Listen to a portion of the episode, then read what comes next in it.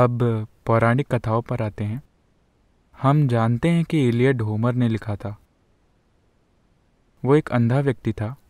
उसने लिखा कि चौदह हज़ार घोड़े हैं, मगर क्योंकि हम जानते हैं कि उसने खुद घोड़ों को नहीं देखा होगा, इसलिए हम मानते हैं कि उसमें किसी तरह की ऐतिहासिक कहानी बुनी जा रही है। मगर आजकल सभी धार्मिक ग्रंथों को उपदेश माना जाता है। तो क्या हमें ये मानना चाहिए कि रामायण महाभारत में भी कहानियाँ गढ़ी गई हैं? और उन्हें साहित्य मानने की जगह उपदेश मानना गलत है? I, I don't see मैंने कभी किसी को रामायण और महाभारत को उपदेश मानते नहीं देखा। कुछ खास भाग हैं जो नहीं नहीं वो नहीं मान सकते क्योंकि वो भ्रम से परेशान हो जाएँगे। क्योंकि महाभारत में हर तरह के लोग हैं।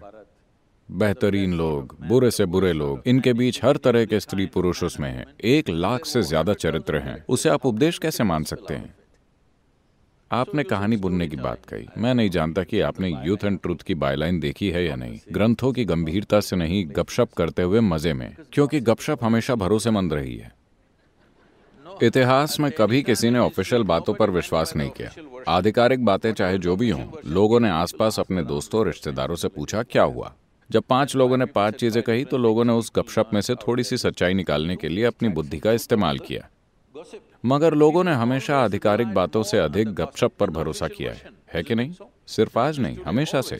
लेकिन ये देखते हुए कि इस गपशप से सत्य इतना बदल सकता है कि वो हमेशा के लिए खो जाए तो क्या आपको लगता है कि ये चिंताजनक है?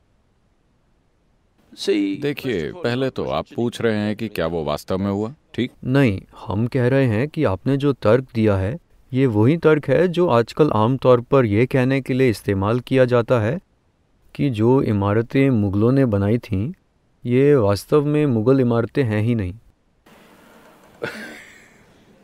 Now, uh, देखिए सही। अगर आप और ज़्यादा दक्षिण की ओर जाएँगे तो वहाँ लोग सवाल करते हैं कि राम हुए थे या नहीं ठीक है?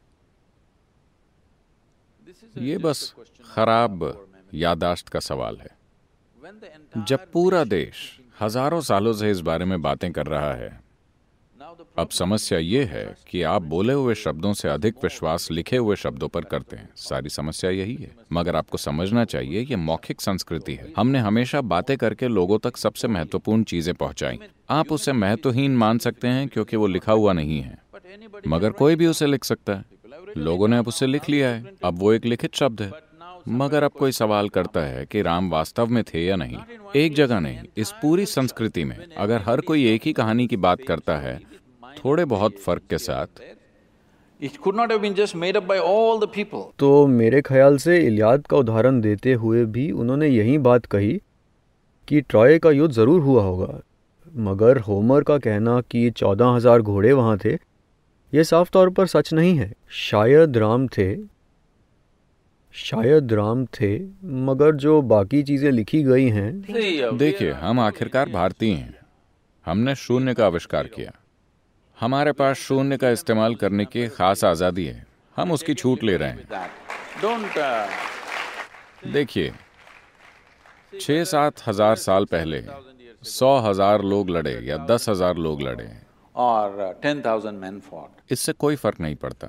इस देश में कहानियों को जिस तरह कहा जाता है उसमें तथ्य नहीं बल्कि सत्य महत्वपूर्ण होता है।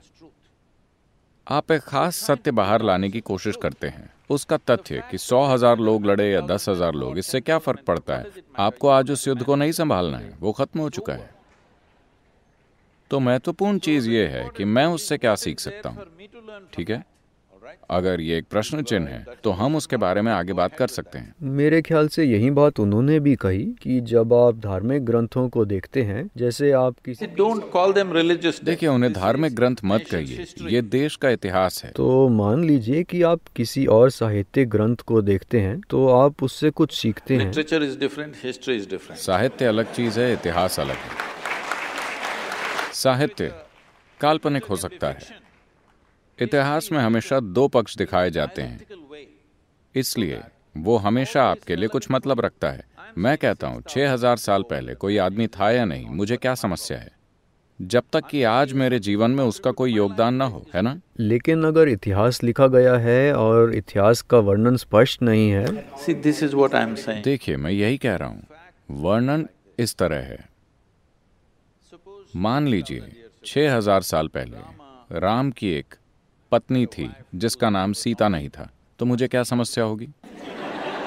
हम not ये सवाल questioning नहीं whether कर the रहे कि उनका name नाम was सीता था not या only नहीं। the name, I'm saying, okay, he was not his. ठीक है उसके पिता का नाम वो नहीं था वो अलग तरह के इंसान थे। मुझे उससे क्या फ़र्क पड़ता है? हम घटनाओं के क्रम पर भी सवाल कर रहे हैं यहाँ। You can. कि वे कैसे हुए थे। Sequence of events also you can question, but what? कौन सी घटना कब हुई इस पर भी आप सवाल कर सकते हैं। मगर मैं ये पूछ रहा हूँ कि छह हज़ार साल पुराने नाटक में अगर थोड़ी हेरफेर हो गई है तो ये आपकी समस्या नहीं है। समस्या सिर्फ़ ये है कि क्या हमारे लिए उसमें कुछ है? बात बस यही है। तो सवाल है कि इस देश में हम राम की पूजा क्यों करते हैं? वो कोई बहुत सफल व्यक्ति नहीं थे। अगर आप इसे ध्यान से देखें तो वो लगातार असफल रहे हाँ? आज भी वो ज़मीन की समस्याओं से जूझ रहे हैं, इसीलिए आपने ये मुद्दा उठाया।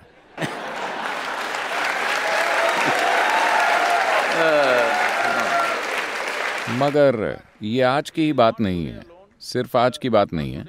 अपने जीवन की शुरुआत से ही वो लगातार मुसीबत और मुसीबत और मुसीबत में रहे। देखिए, राजा बनना उनका अधिकार था। सत्रह या अठारह साल की उम्र में उनका राज्याभिषेक हो गया। उन्होंने एक राजकुमारी से विवाह किया और एक दो साल के अंदर ही उन्हें जंगल भेज दिया गया। वो जंगल में पिकनिक मनाने नहीं गए थे। जैसा कि कुछ टेलीविज़न धारावाहिक दिखा रहे हैं कि राम सीता वो सब कर रहे हैं। नहीं ये उन्हें राज्य से सत्ता से और हर चीज़ से बाहर फेंकने जैसा था। इन सबसे ही कोई व्यक्ति टूट सकता था मगर वो वहीं बस गए। मगर राम एक शंकालु व्यक्ति भी थे। जब सीता उनके पास वापस आई तो पहले उन्हें अग्नि परीक्षा देनी पड़ी। पहले वो आग से गुजरी। We will come there, don't jump. First, let's kidnap her, हम उस पर आएँगे कूद कर वहाँ मत पहुंचिए। पहले उनका हरण तो कर ले। Now you're changing. the. देखिए अब आप चीज़ों का क्रम बदल रहे हैं। पहले उनका अपहरण करते हैं ठीक है? Let's kidnap her, all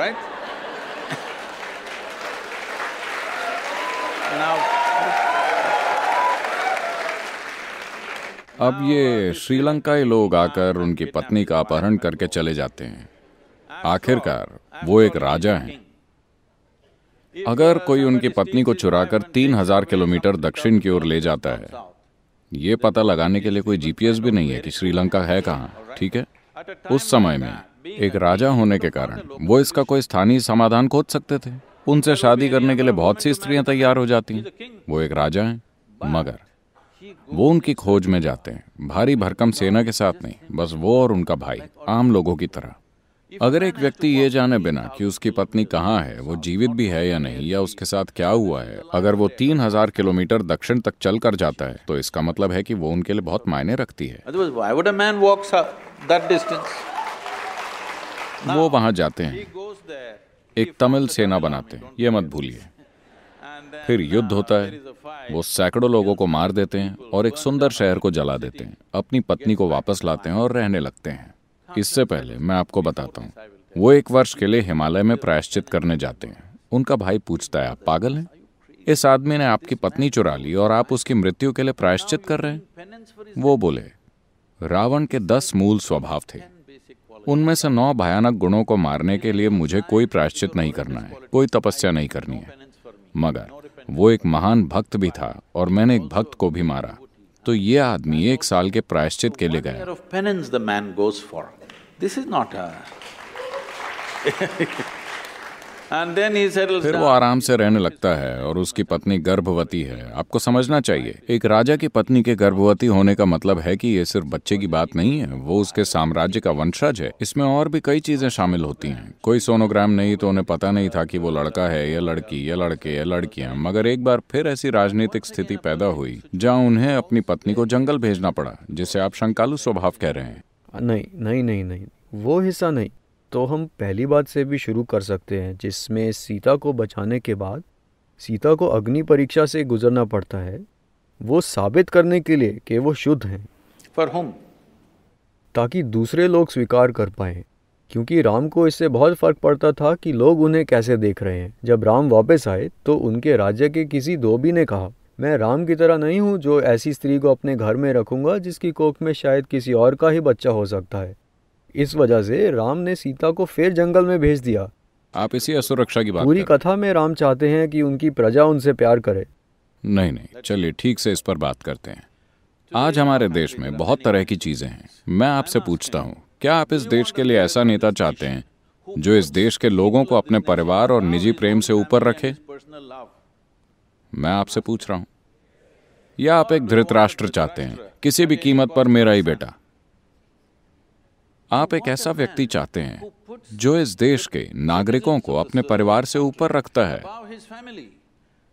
ये उनके लिए सिर्फ़ एक स्त्री नहीं थी। उन्होंने जाकर उसके लिए युद्ध लड़ा। तीन हज़ार किलोमीटर चल के गए। ये बस एक स्त्री नहीं थी। वो सीता के लिए जी रहे थे। मगर फिर भी उन्होंने गर्भावस्था की स्थिति में उसे जंगल वापस भेज दिया। अच्छी तरह ये जानते हुए कि ये उनके राज्य का भविष्य हो सकता है। देखिए, ये सिर्फ़ एक धोबी की बात नहीं है। यही आपकी गलती है। आप इन चीज़ों को शाब्दिक अर्थ में ले रहे हैं। एक धोबी ने कहा, यहाँ कहने का मतलब है कि आम लोग ऐसी बातें कर रहे थे। आम लोगों का राजा पर से विश्वास उठ गया है कि वो कहीं से कोई स्त्री ले आए और हमारी रानी बना दिया, क्योंकि रानी को राज्य की माता के रूप में देखा जाता है। हम ऐसी स्त्री को माता के रूप में नहीं देखना चाहते। वो यही कह रहे हैं।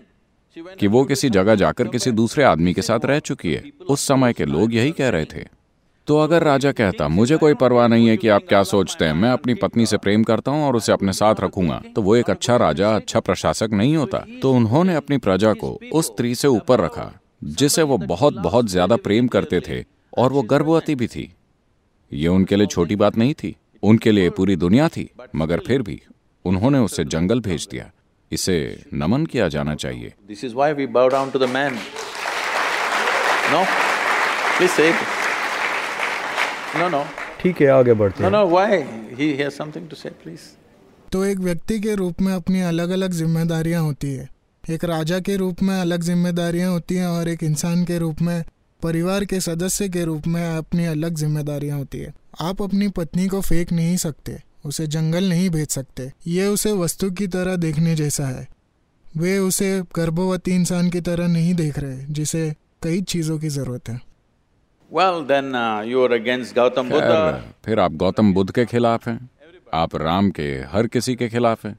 मगर आपको सही संदर्भ में इसे समझना चाहिए कि अगर ये स्त्री उनके लिए कोई मायने नहीं रखती तो वो उसके लिए श्रीलंका तक नहीं जाते। लड़ाई लड़कर उसे वापस नहीं लाते। ये उनके अंदर का अहंकार था कि वे क्या कर सकते can you? His pride you could have got. वो चाहते तो अहंकार में सौ पत्नियाँ रख सकते थे मगर वो स्त्री के लिए गए जो उनके लिए इतना मायने रखती थी। हाँ हाँ आगे बढ़ते हैं।